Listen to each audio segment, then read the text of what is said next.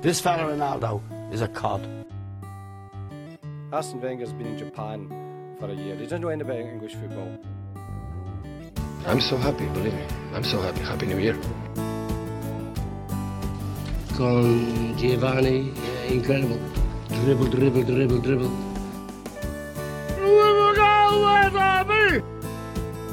It's the history of the Tottenham. I have nothing to say. I'm so sorry. I have nothing to say. The Righteous Brothers once sang about losing that loving feeling, but now it's Jurgen Klopp's Liverpool who have lost that winning feeling. Hello and welcome to the Total Football Podcast. I'm your host, Declan Hart, and joining me is Andrew Conway. Hello, Declan. Andrew, will the home side ever win again at Anfield? Yes, yes is the short answer. Um, like Presumably.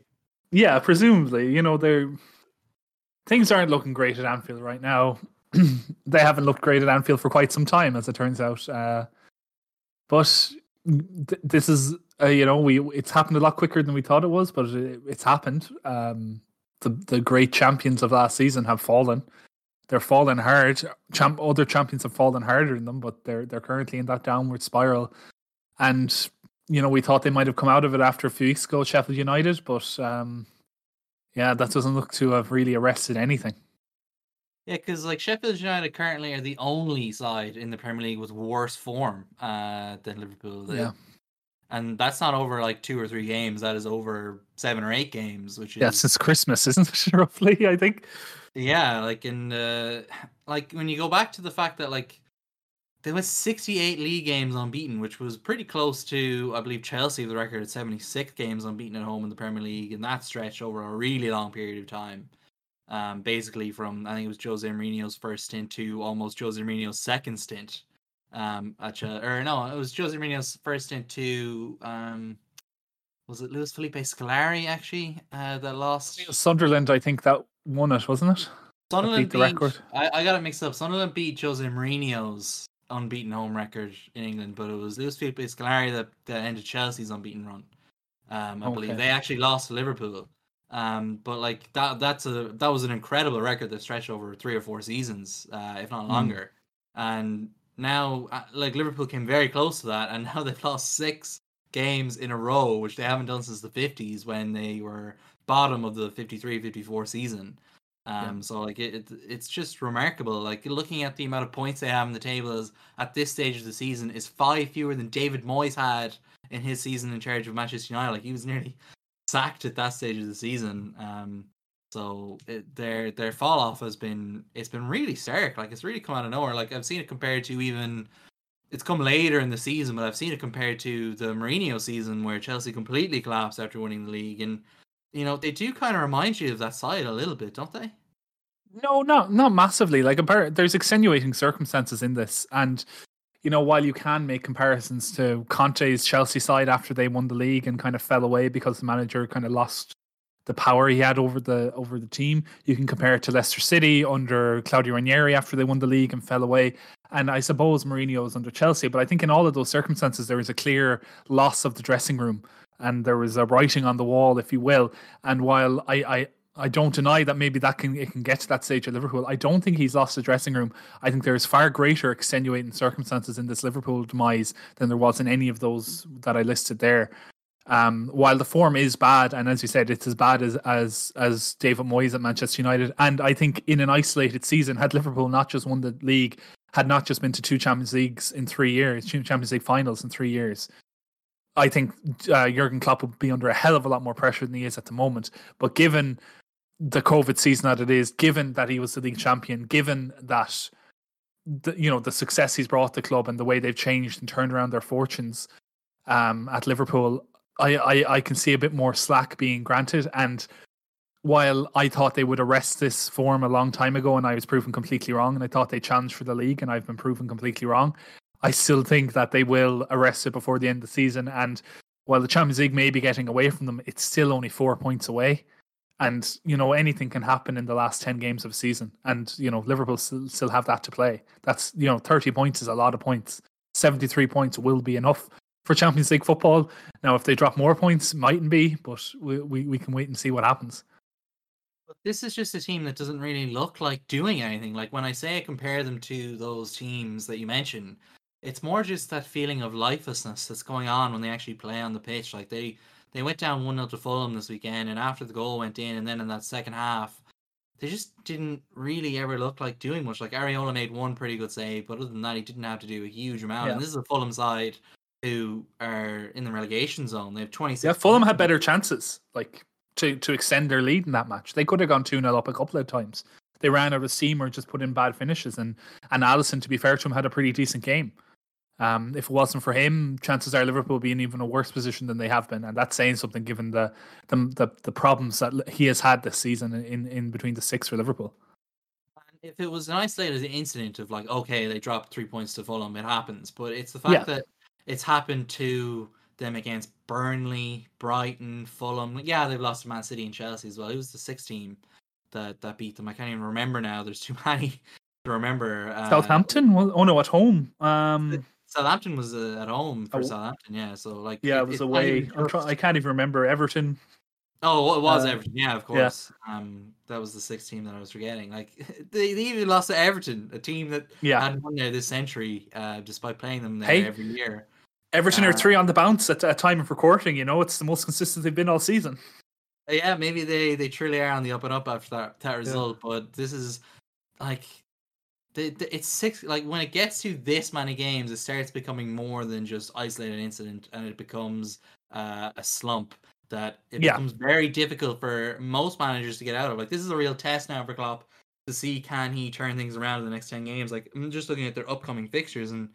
They're not great. Like they play Wolves, Arsenal, Aston Villa, and Leeds in the next four Premier League games. Like you know, those teams aren't the highest in the league, but they do all have a good performance in them on their day. And like you look Yeah. at particularly Aston Villa, who beat them seven two earlier in the season.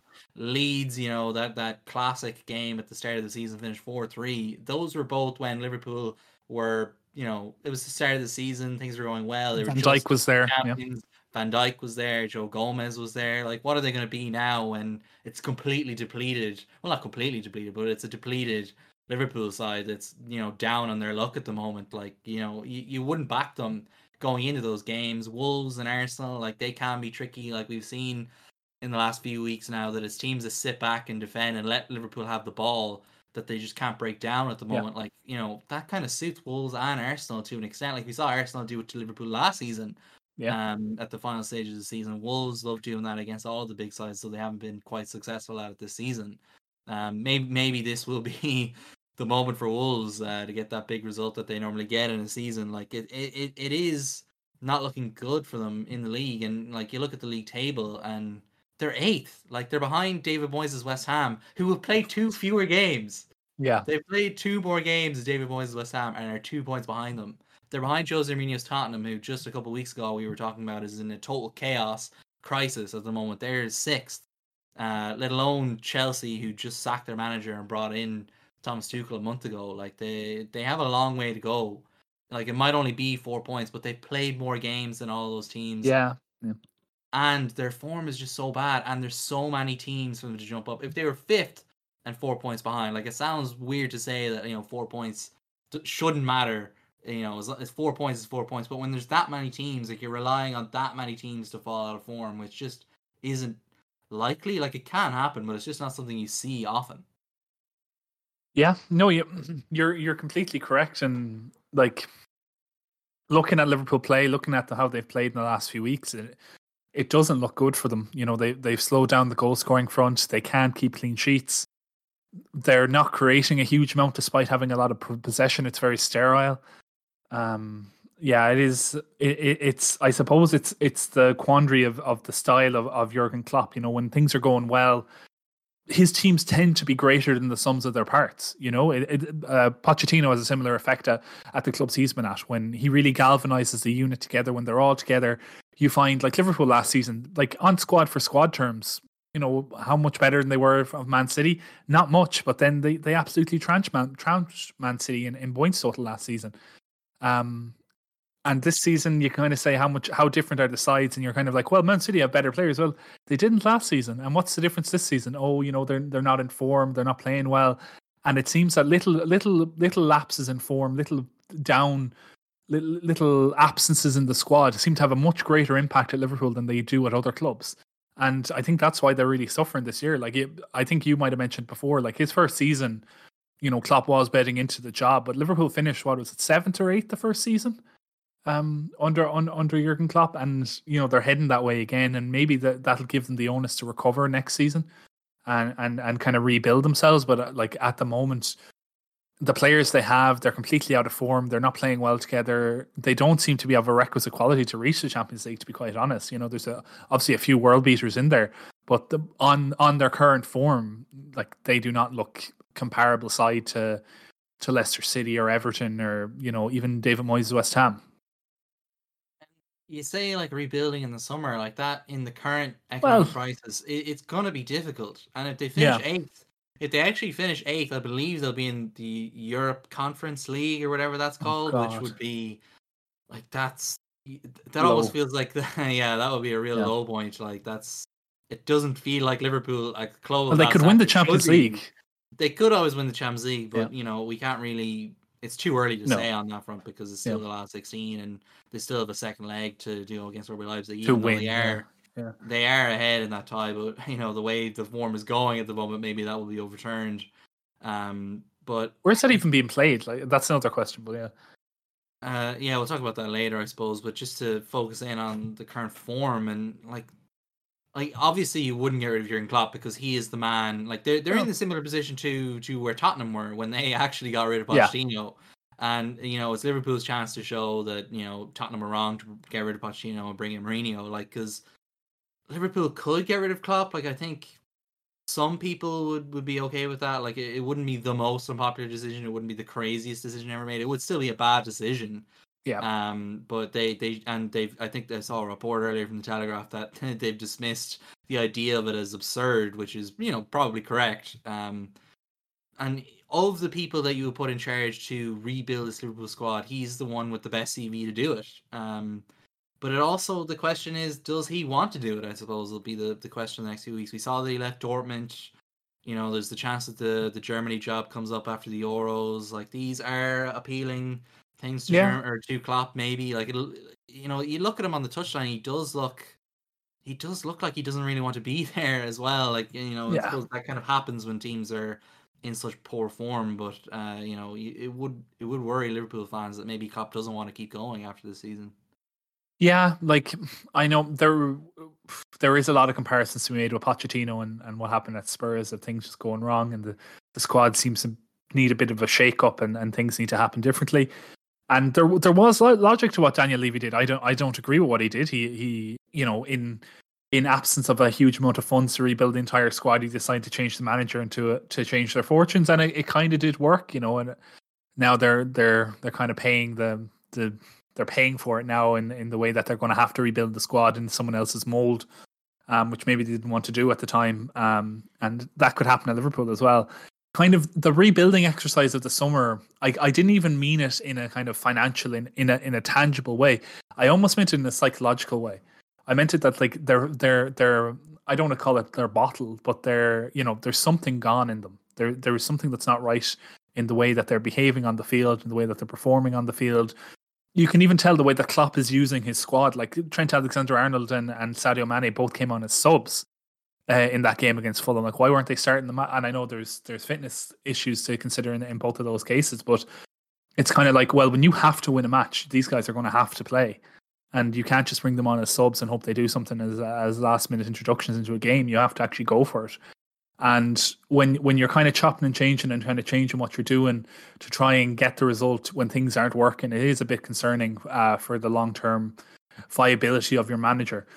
All of that being said, I think it's been proven by some of the greats in the game, and we can we can talk about the antithesis of this argument in a second. But it's been proven by some of the greats of the game that longevity is the real test, and all of these managers, all of the great managers through time, like if if you're going back to the 30s and the 40s and uh, like through to you know even the likes of Jose Mourinho, the likes of Alex Ferguson, Arsene Wenger, of Louis Van Gaal, you know they they they have tough times in their career where they're they're losing games and they persevere and they come out the other end of it. Like even Pep Guardiola, you can you can even make an argument, although it's ridiculous at Man City to make such an argument. But last season was tough in to the, to his lofty standards, and he's come out the end of it.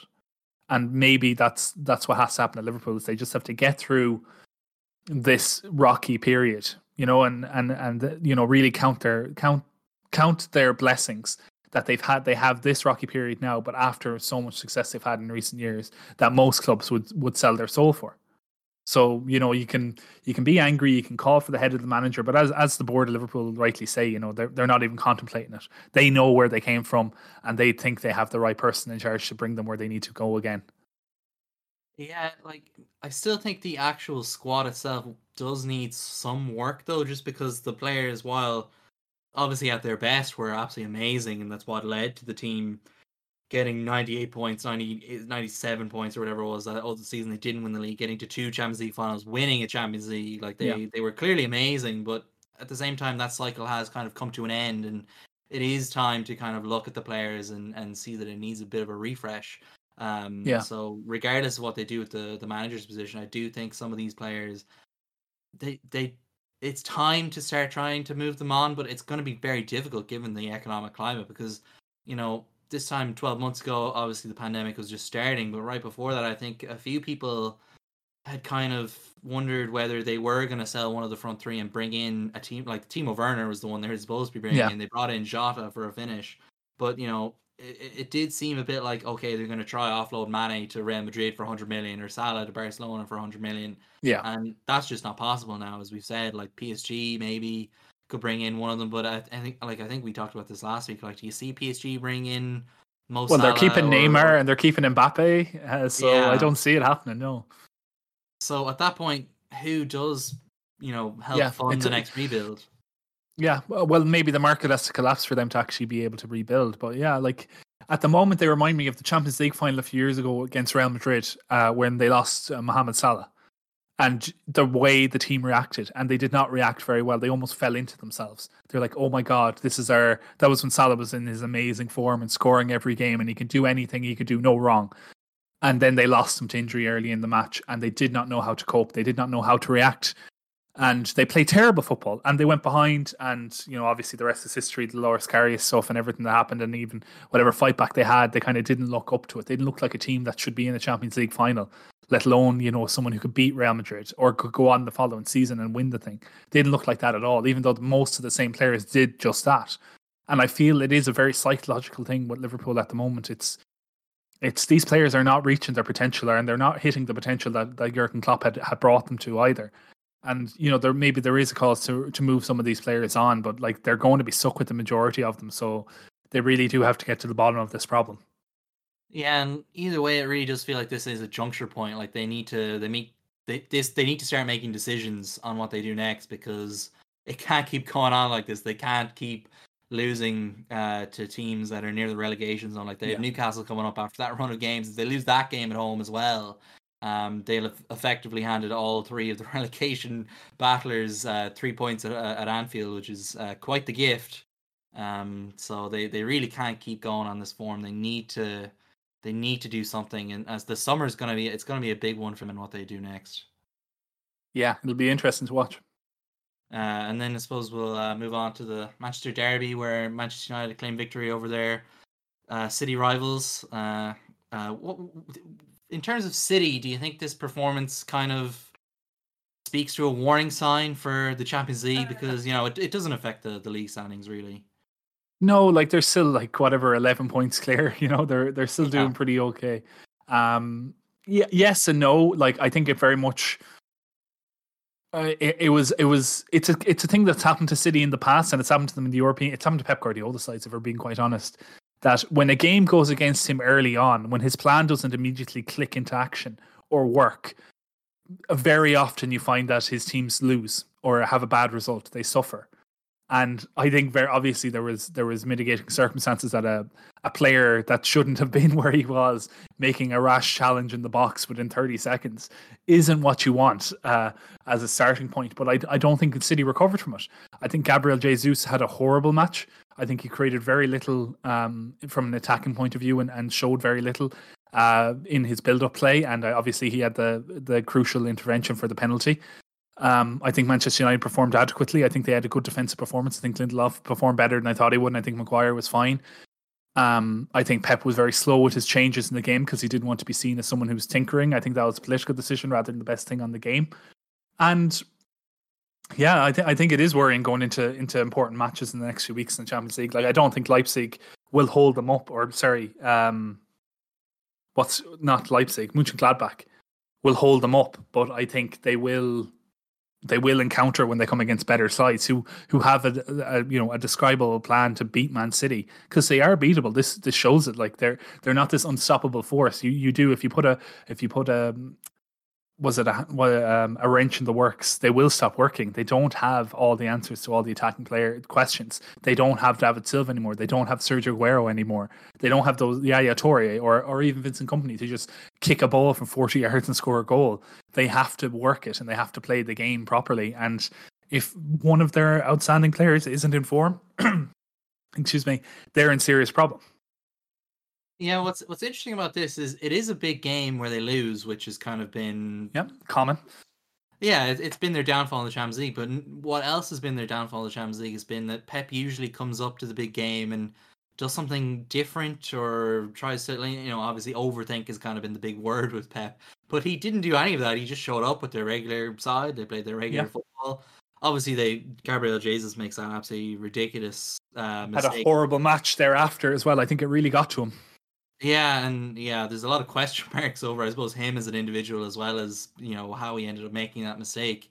But uh, you know, the fact that you know they've gone back behind, you know, the few times that they have gone behind this season, they don't ever really look like arresting it. Like, and this has been a, a problem they've had under Pep Guardiola the whole time, really, and it's been most obvious in the Champions League. Like in that game against Lyon, they went behind 20, 30 minutes in, and they got an equalizer, but then that was very late in the game, and then they just fell apart for a finish. They they lost that game three one in the end, and you know it's been a team Like there was that time there where Liverpool would score one, and then they would score three against them. You know they they were known for Yeah. completely collapsing in 15 minute spells, and it almost looked like that was going to happen yesterday as well. After they conceded, Luke Shaw had a chance immediately after. Um, Man United did keep up the kind of aggressive pressing that they that got them in the position for the penalty in the first place, and Man City looked kind of lost in that 15 minutes, and they got through it with just conceding the one goal. But then after that, like they had they had a few chances, mostly a 2 0 though, and they never really ever looked like scoring, even though they got into good positions. Oh yeah, the the match was over at two. When that second goal went in, you all the heads dropped on the Man City side.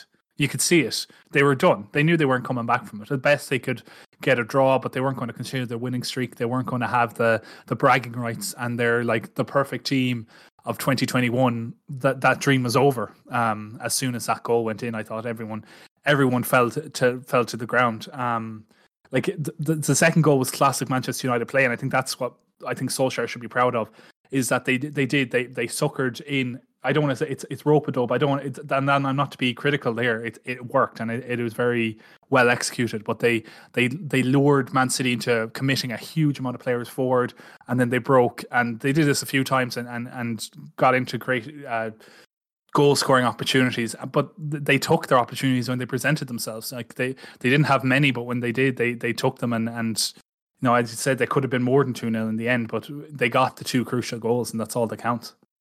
Yeah, and for City, I suppose this maybe in the long term might end up being not the worst result for them because they can they can come back now to training at the weekend and Pep can kind of refocus and be like, okay, well we don't have to think about the record anymore. That's that's done. Yeah. That's in the past. And also he can learn and be like, okay, you know, we we are invincible. We Okay, can't guys. be beaten. Okay, guys. Uh, so he can he can look back at this and be like, okay, what do I do for the next big game? Like he can tinker and he can he can figure out the weaknesses that that have been exploited by Solskjaer, and he can he can use that to his advantage, I suppose. And it's better that he loses this league game than it happens in say a second leg against, against Borussia Mönchengladbach or whatever they get in the quarterfinal, assuming they get there. So you know, in the long term, probably not the worst result, even though you wouldn't want it to happen against Man United of all teams, just because they're local rivals or Yeah. Overall, Yeah, and it is. Yeah, it, it does become a psychological thing for for City as well, similar to what we were talking about earlier in the season with Everton and Liverpool. Like City do have this habit of losing these important games, and especially to the Ole Gunnar Solskjaer teams. And you know, the, we like there was a lot of I don't we won't go into it too much, but there's a lot of talk about Manchester United. Like, oh, they, if they only they had beaten X, Y, and Z, they'd be closer to City now, and that would have been much more of an important victory. But that that's the point. Is you know this United side isn't capable of challenging for the league at the moment. They're not that good. They're not capable of putting together a twenty match winning run uh, the way City can. Um, and that's fine. That's fair enough. That's like nineteen out of twenty teams in the league are like that. Um, and I, I, I don't think they should be judged to that kind of standard that, that City have set for everybody else. But uh, uh, yeah, that's that's just the point I wanted to make. I suppose with United, like this result probably keeps their top four position pretty safe for now. Yeah. Going into the last ten games, and then it just kind of leaves them hard to judge. Like they're they are a weird team. Like are, like how good are this Man United team or how bad are this Man United team? It, it does seem very hard to judge because they're so weirdly inconsistent in a way that even like Everton aren't because Everton will be inconsistent game to game, but Man United Yeah. will be inconsistent in that they'll go and win four or five games in a row and then they'll lose and draw the next five. Yeah. Uh, in a weird pattern that they've just been doing the entire time Solskjaer has been in charge nearly. Um, so it, it is hard to judge them. Uh, like they do at times, and on Sunday they look very good. They they play to their game plan very well, and you know Luke Shaw took his goal very well. He's been in really good form this season, and kind of that was the goal that he kind of deserved out of that. Um, but you go into the summer, then you know we talk about Liverpool and how they need to rebuild. Like for for Man United, they should be going into the summer thinking maybe a few more players, and we can start to to challenge City. And it's going to be interesting to see do they kind of figure out where the holes holes in the team are because I think there are obvious holes in this team, but I don't know are there think- obvious yeah. solutions for Man United and what they do because as we said, the summer is going to be so you know such an unknown for for everyone and what what what is possible in the transfer window. Like personally, I think the biggest hole is sitting in the in the coach's seat, in the in the manager's chair uh, at Manchester United. I think coaching, you know, creating attacking coaching and creating opportunities for players to score, I think is their biggest downfall. I know they 55 league goals, they're the second highest scorers in the league and all that sort of stuff. They've got fantastic attacking players. But time and time again, it is those marginal matches against the likes of Sheffield United, against you know, not not you know, not Southampton this season, but Southampton last season. That was a that was a crucial like points drop they made last season. Um, th- th- these are the matches where they can't create the right chances. They don't. They can't just steamroll their teams like West Brom earlier in the season. You know that was a, that was a tough match for them.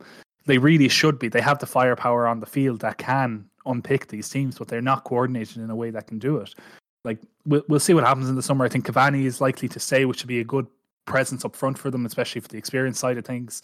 I imagine they're going to keep Rashford, Martial, um, Greenwood signed a new long term contract.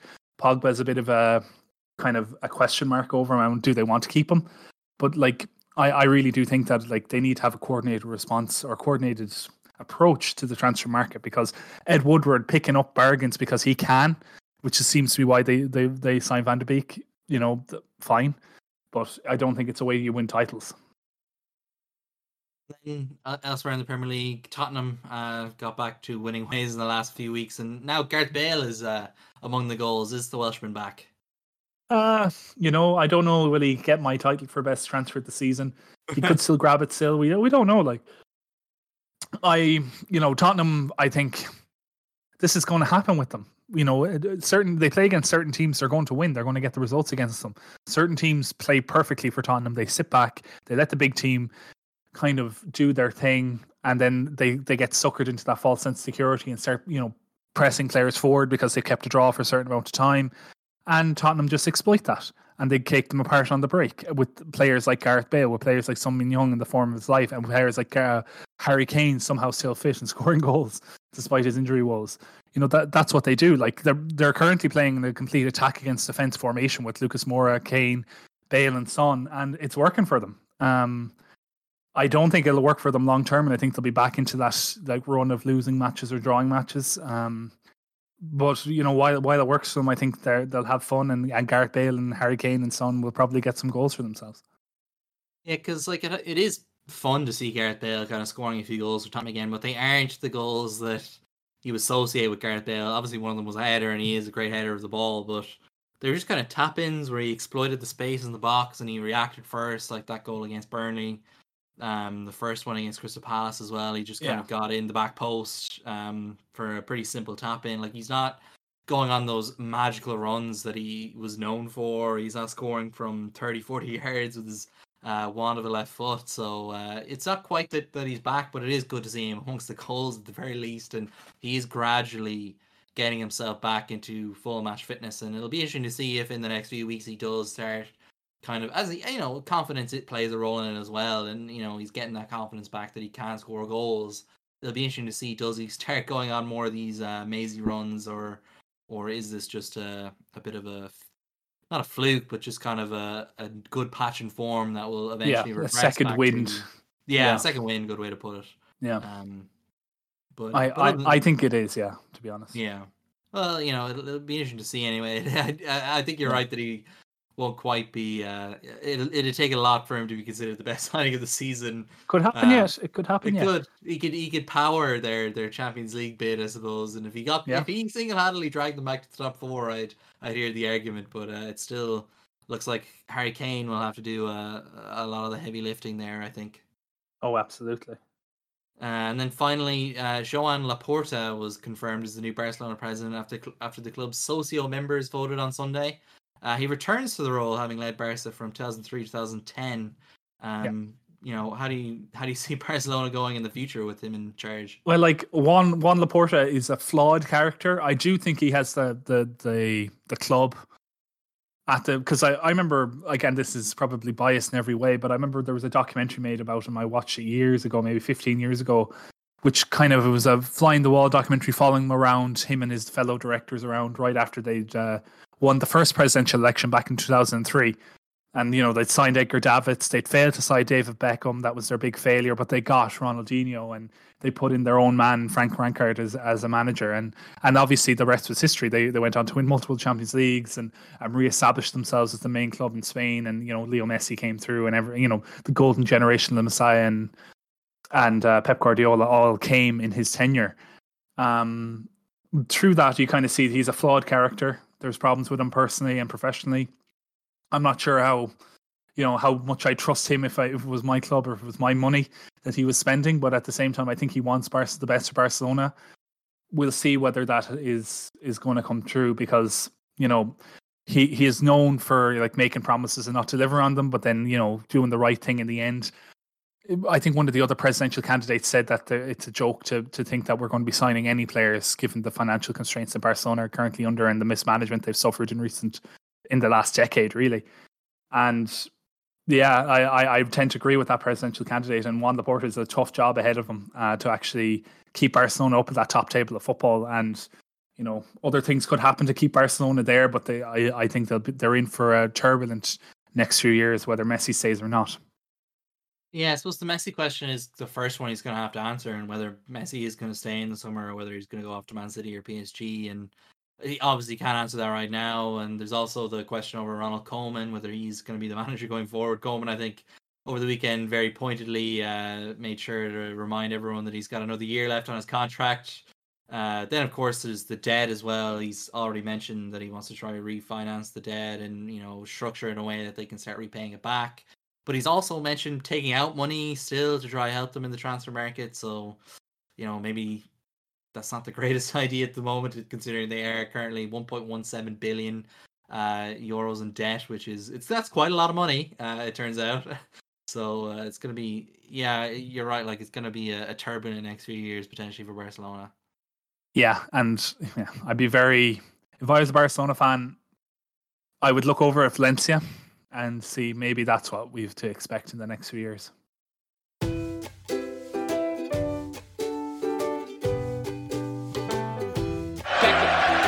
Into Sheringham. And Solskjaer has won it!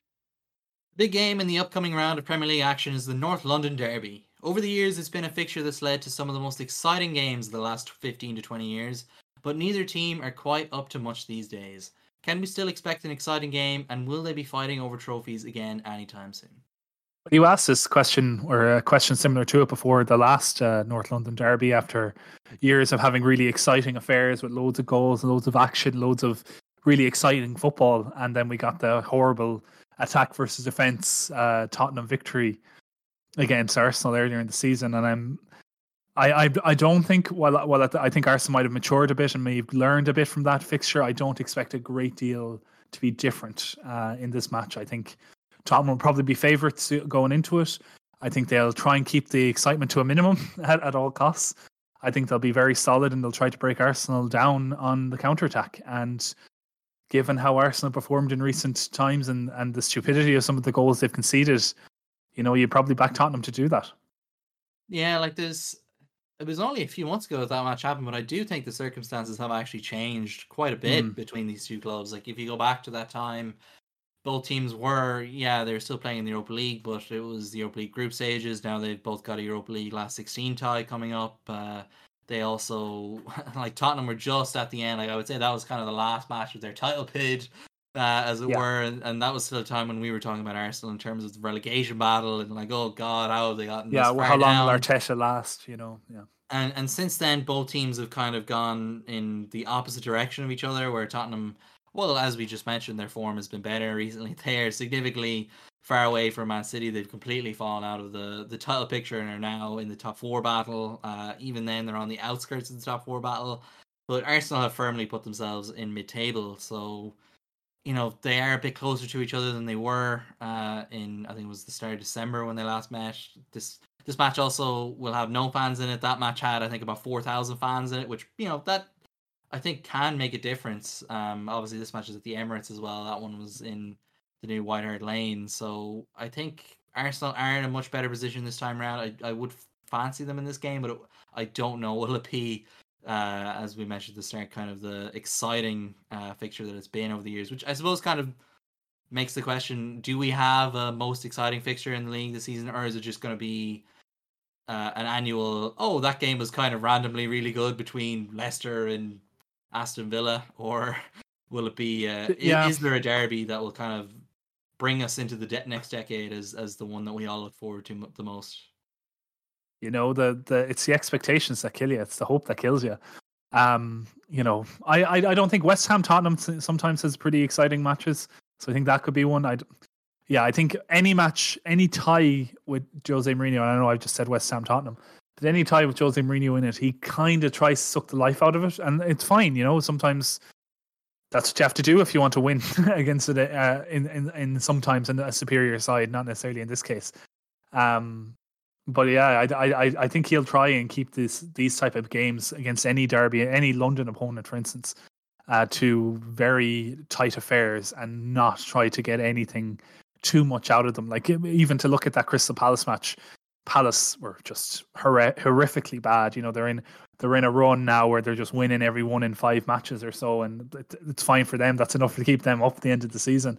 Um, but it's it's pretty horrible for anyone watching it and anyone who has any concern with the with the team that they're playing against because they just get taken apart every week. And I think Tottenham have been fortunate the last few weeks. I know they're back to winning ways, but they've been very fortunate in the way that they played against teams who are effectively on the beach. Like Burnley, like you said, that Gareth Bale got that early goal, but it was a horrific goal to concede defensively. Just not bothering, or not not that you weren't bothering, but you you know, uh, your players miss all of your players miss a, a straight through ball that cuts through your entire team, and it falls to one player who won't miss from that range. You know, that's pretty unlucky, and then not really pulling anything together the rest of the match. Uh, thereafter, that can kind of cope with that is is where their downfall was, and then Palace just they they're not defending. You know, they're they're not even you know making efforts to keep whole shape together. They remind me of a five-a-side team playing at times, and and Spurs exploited that. I, you know, the it's it's put them in that lofty position of sixth in the Premier League, which is you know, I shouldn't snipe at it because it's it, it's it's good considering how weird the season is, but really like they they should be doing better with the with the players the playing staff they have and a lot of other teams should be doing better than them given how poor they've been for a lot of the season Yeah, like there's seven points between them now, but only a, a few positions in the table. But going into the next few games, like after the North London Derby, I would say Tottenham have the more tougher fixtures. Like they've got Aston Villa, then Newcastle, then Man United, Everton. Uh, you know, that's not. I, I like Newcastle are obviously the ones that stand out there as they should be picking up three points there. But Aston Villa, Man United, Everton, all around them in the table, Man United ahead of them in the table. Like that's not going to be an easy run for them. Arsenal have the terribly out of form Liverpool, Sheffield United, and Fulham after the North London Derby. Um, so you know there is a chance there after this game to pick up uh, some lost ground on on their rivals.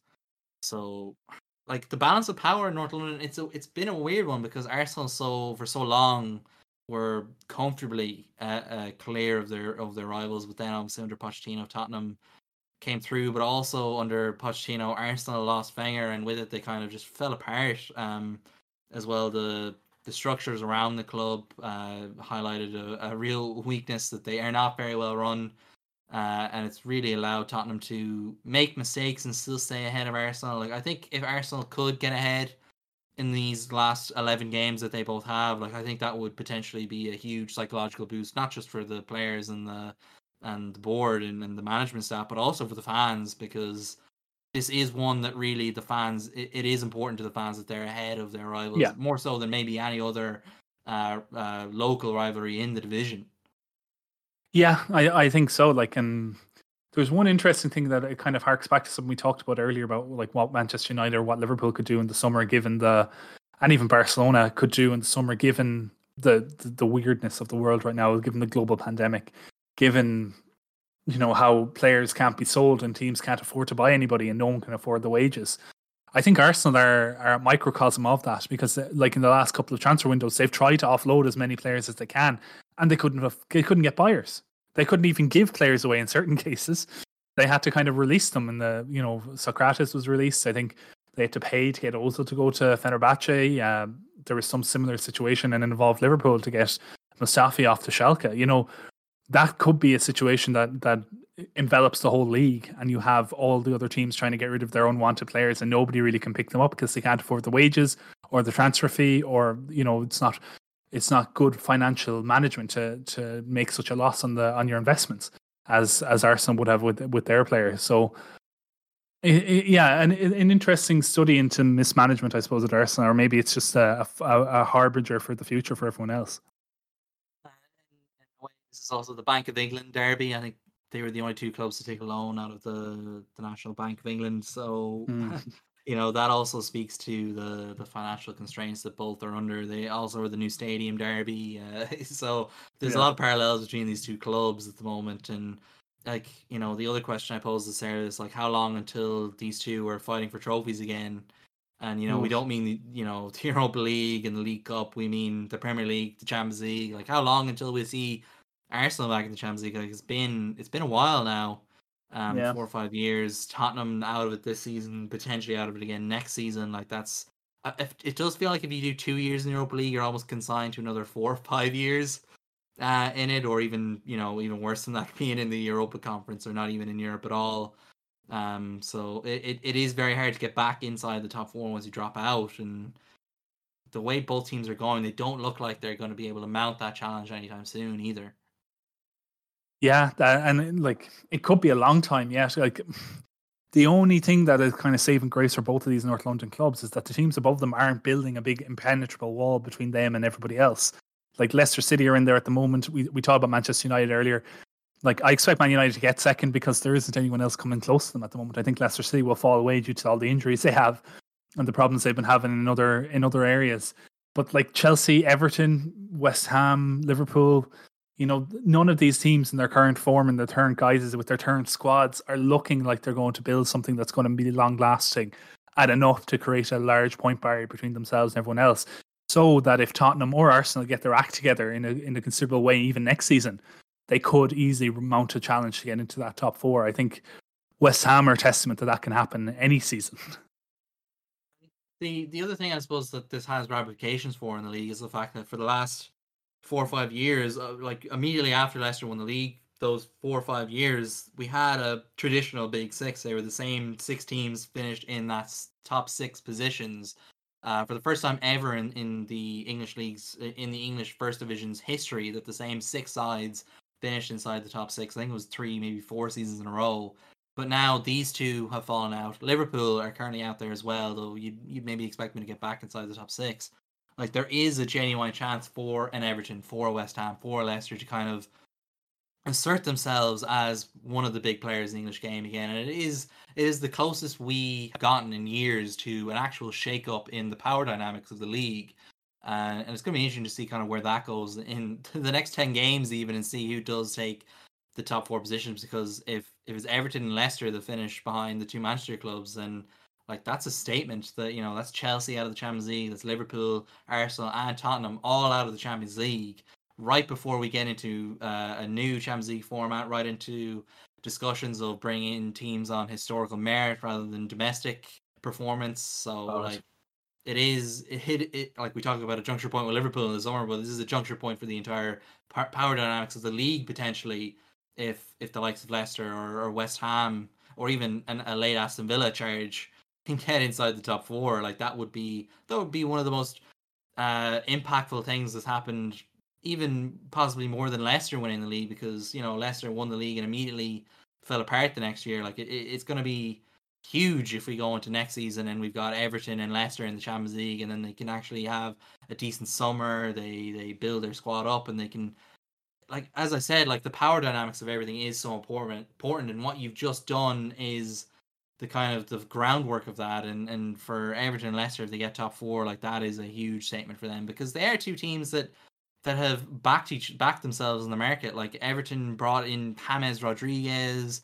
Leicester have proven themselves to be one of the shrewdest uh, buyers in the market in the Premier League. So you know it, it wouldn't be a fluke either. It would be something that they really deserved and earned and, and and worked for over the last few years even though Everton did have a bit of a rocky path to get there Yeah, abs- absolutely. Like they've been investing massively, and as I, you know, the I think it's second to Man City as we as we've discussed before, and yeah, the they have a very good system and a very good what's the word makeup in the in the whole club to really pull themselves towards that goal.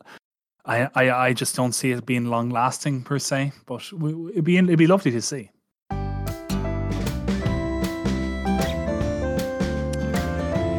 To play the finals, it's amazing. The Champions League second second leg action takes place this week. Uh, are there any ties that you see getting overturned, or will all the first leg results hold?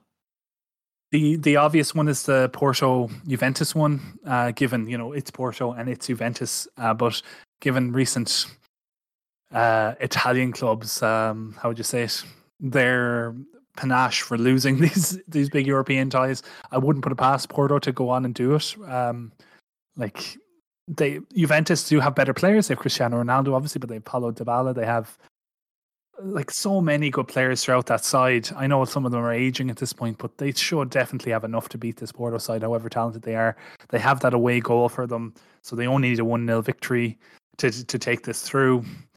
You know, I'm I that's the biggest one I think will I can see being over overturned. The other ones, ah, less so. You know, you'd like to see Bar, you'd love to see Barcelona be PSG just for the spectacle of it all, um, because you know it would require what a three uh was it a 4 0 victory for them to actually go through in that tie? Like, that would be mad. Um, and you know, Atalanta would be the only or the other one that like you think Atalanta have a Atalanta have enough in them to beat this Real Madrid side, even though they're losing one 0 If they can keep eleven players on the field, they can easily outpower Real Madrid, and we'll, we'll see whether they can do it. It'll it'll be a, a turn up for the books if they manage it. Yeah, there's also uh, Liverpool, RB Leipzig, and Dortmund, Sevilla. But I think, like as bad as Liverpool's form has been, I don't see Yeah, Leipzig turning that one around. And then with Dortmund and Sevilla, like Dortmund lost at the weekend, having gone two 0 up inside the first ten minutes against Bayern Munich. That that was another psychological blow for them. But I suppose they're used to losing to Bayern Munich in miserable ways at this point, and you'd you'd fancy them to beat a team like Sevilla, who are kind of on that same level. Uh, that's a three away a win that they bring back to to Germany as well. So you'd you'd back the away goals. Yeah, to keep that as well. So, um, but there's also Europa League, which is kind of getting into that area where you know there's some pretty interesting ties going on. You know, I suppose Man United, AC Milan is kind of the big, the big one there. Um, that's on Thursday at six o'clock. Uh, who do you see getting out of this one? like it's a tough one. Do we want to see like Zlatan obviously coming back to Old Trafford? But Well, I, you know, I do- believe that Zlatan will be out of this first leg anyway, which is interesting. In its I meant spiritually, though. You know, his his aura will return to Old Trafford and power his team to victory, whether he's there or not. Um, yeah, like Milan have a bigger fish to fry this season, given given Italian clubs' fortunes in European competition in recent times. Given how they kind of falter when they have to play these bigger sides, given Manchester United's, you know, they're, they're, probably not going to come close to winning the league. I think it's fairly obvious at this point that they're not the Europa League is something they could really challenge for, and it could, could be something that that Ole Gunnar Solskjaer really goes after because there isn't that many too. There isn't too many clubs that are better than Manchester United that are still in the Europa League. When you look at it, Milan is probably one of them that that you, know on their this season's form could challenge them, and if they can get them out of the way, they're probably favourites for the tournament. Yeah, like some of the other ties are Arsenal and Olympiacos, which just COVID, a- yeah, the uh, coronavirus derby, the team that ended uh, that brought about the the lockdown in English football last summer or last spring when uh, their president contracted COVID and then went to London to to play against Arsenal and then gave it to Mikel Arteta in a handshake or something, whatever the the story goes. Um, it ended football for the entire season, so that was uh, you know the, it has a historic uh, significance. This tie. It's not even just that, as well as the fact that one Olympiacos actually beat them last season in that tie Yeah. that you mentioned. But they've met twelve times in the last twelve years or something like that. It's been they just keep drawing each other. Even as Arsenal dropped down to the Europa League in recent years, so have Olympiacos, just in solidarity. Um, which No, you it's very sound of them. really. Like, yeah, you Yeah. know, the Joel Campbell uh, derby, you know, whatever you want to call it, it's there's a lot uh, there's a lot of uh, animosity on both sides, I suppose. Um, to try and get the win of it, I, I think Arsenal do have the bettering of, of Olympiacos. I think their their form has somewhat corrected. I think they're still dropping more points than they should. Um, but given the week they have ahead of them, and I know we talked uh, significantly about the the North London derby, but I reckon they'd be focusing on this, and a, a full side will play on, on Thursday against Olympiacos. Yeah, because I suppose that's the thing we didn't mention is that both teams can still win the Europa League, and that will guarantee them a spot in the Champions League next season, which would be huge um, for either of them if they, you know, both look likely to miss out on the top four. Um, so you know, Tottenham as well drew Dynamo Zagreb, which you would fancy them to beat as well. So Yeah. you know, how fun would a quarterfinal draw be between these two sides? I suppose uh, is another question. Um, that- Yeah, like they managed to avoid each other, which I think this was the first round where where clubs from the same country could meet. Um, like I would not be enti- surprised at all if if it's only three, four British sides really. If you as, as Rangers are in there as well, if if all four manage to qualify for the next round, like I think the the big hitters managed to avoid themselves, with the exception of Man United and Milan, um, in the draw. So I think uh, you're going to once we get to the quarterfinal stage of this tournament, it's going to be really high quality. Like Roma Shakhtar is the other ma- match I'd, I'd like to mention because they they again have some kind of weird rivalry that's built up in recent years because they keep drawing each other in European competition, whether it's the Champions League or the Europa League. Um, and it'll be an interesting tie. I think Shakhtar tend to come out on top in these matches, so they'll probably come through in that as well. But that'll be the end of Italian participation if if our um, predictions are correct. Yeah, and uh, you know you're right that the this draw kind of does set up a, a pretty fun quarterfinals as well. I suppose Yeah. I didn't even mention Rangers who won their first uh, league title in ten years over the weekend. Steven Gerrard managing uh, a, a pretty well uh, well drilled Rangers side Yeah. that have haven't lost a league game this season. They've only drawn four games. They're Yeah. They're set to equal Brendan Rodgers' record points total from a few years ago. They uh, have only conceded nine goals in 32 games or something like that. Um, so like that's hugely impressive, and maybe they'll be a dark horse in this competition as well. I, I don't think they have that in them, but yeah, he Steve done a good job there. He's blended youth and experience. He has a bit of something about him. I don't know if he's top top grade management material, but you know he's done very well at Rangers, and I think he'd be wise to to stay there for for the next couple of years and really grow into this uh, the senior role he he's he's set himself into. Slavia Prague are a team that were in the Champions League last season. They're pretty decent. I think this is Rangers' sternest test so far in the in the in the Europa League. So it- I think this will be a real, real gauge of how well they could do in this tournament because Slavia Prague would be tough customers for a team like Rangers.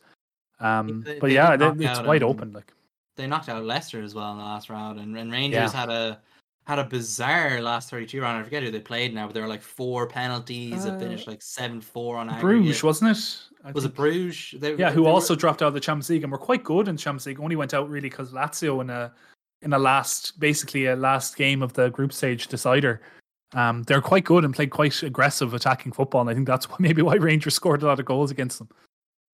Yeah, so uh, like that that was a, a bizarre tie. So um, hopefully we get a bit more of that as well. And More goals, think- the better. Yeah. yeah, uh, uh, it should be a good compliment, I suppose, to the the Champions League, which just kind of feels a bit finished right now as we kind of wait for the quarterfinal draw on Friday week, and hopefully the European action can can really light us up because the Premier League, uh, I don't know about you, the Premier League's been feeling a little Yeah.